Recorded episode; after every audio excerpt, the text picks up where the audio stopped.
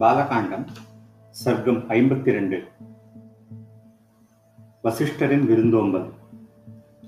தவசிகளில் சிறந்தவரான வசிஷ்டரை பார்த்ததும் மிகவும் திருப்தியடைந்த பலவானான விஸ்வாமித்ரர் முறைப்படி அவரை வணங்கினார்.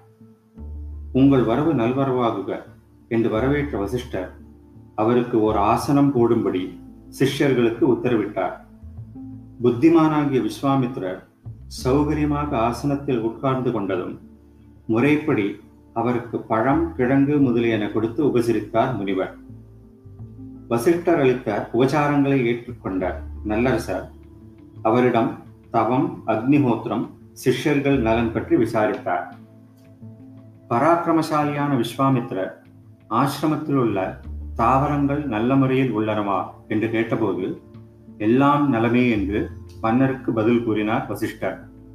ஆசனத்தில் சௌகரியமாக வீட்டிருக்கும் விஸ்வாமித்திரரை பார்த்து பிரம்மாவின் மைந்தரும் தவசுகளில் சிறந்தவருமான வசிஷ்டர் குச்சலம் விசாரிக்கத் தொடங்கினார். மன்னரே நீங்கள் நலமாக இருக்கிறீர்களா? அறநெறி தவறாதவரே நியாயமான முறையிலான ஆட்சியினால் மக்களை மகிழ்ச்சியுடன் வைத்திருக்கிறீர்களா? அரசரே மன்னருக்குரிய நெறிமுறைப்படி மக்களை காப்பாற்றுகிறீர்களா? உங்களுடைய வேலைக்காரர்களுக்கு போதுமான பொருள் கொடுத்து ஆதரிக்கிறீர்களா? அவர்கள் உங்கள் உத்தரவுக்கு கட்டுப்பட்டு நடக்கிறார்களா? எதிரிகளை மாய்ப்பவரே உங்களுடைய எதிரிகள் எல்லோரையும் வென்று விட்டீர்களா?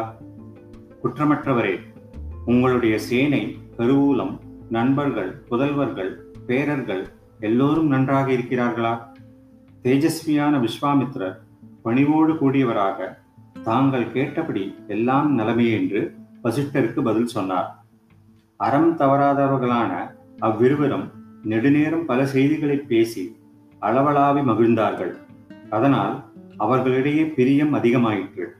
ரகுநந்தனா பேச்சு நிறைவடையும் தருணத்தில் பகவான் வசிஷ்டர் சற்றே சிரித்தாற்போல் விஸ்வாமித்திரரை பார்த்து கூறினார். பேராற்றல் உடையவரே நான் எல்லையற்ற பிரபாவமுடைய உங்களுக்கும் உங்களுடைய சைன்யத்திற்கும் அவரவர்க்குரிய முறையில் உணவளிக்க விரும்புகிறேன். மன்னரே நீங்கள் முக்கியமான விருந்தினர். மிகவும் ஸ்ரத்தையுடன் கௌரவிக்கப்பட வேண்டியவர். அதனால் என்னுடைய விருந்தோம்பலை நீங்கள் ஏற்றுக்கொள்ளவே வேண்டும். வசிஷ்டர் இவ்வாறு கூறியதும் பேரறிவு படைத்த விஸ்வாமித்ரர் தாங்கள் உணவு கொள்ள வேண்டும் என்று சொன்னதே உண்மையாக உணவு அளித்ததற்கு சமானமாக கொள்கிறேன்.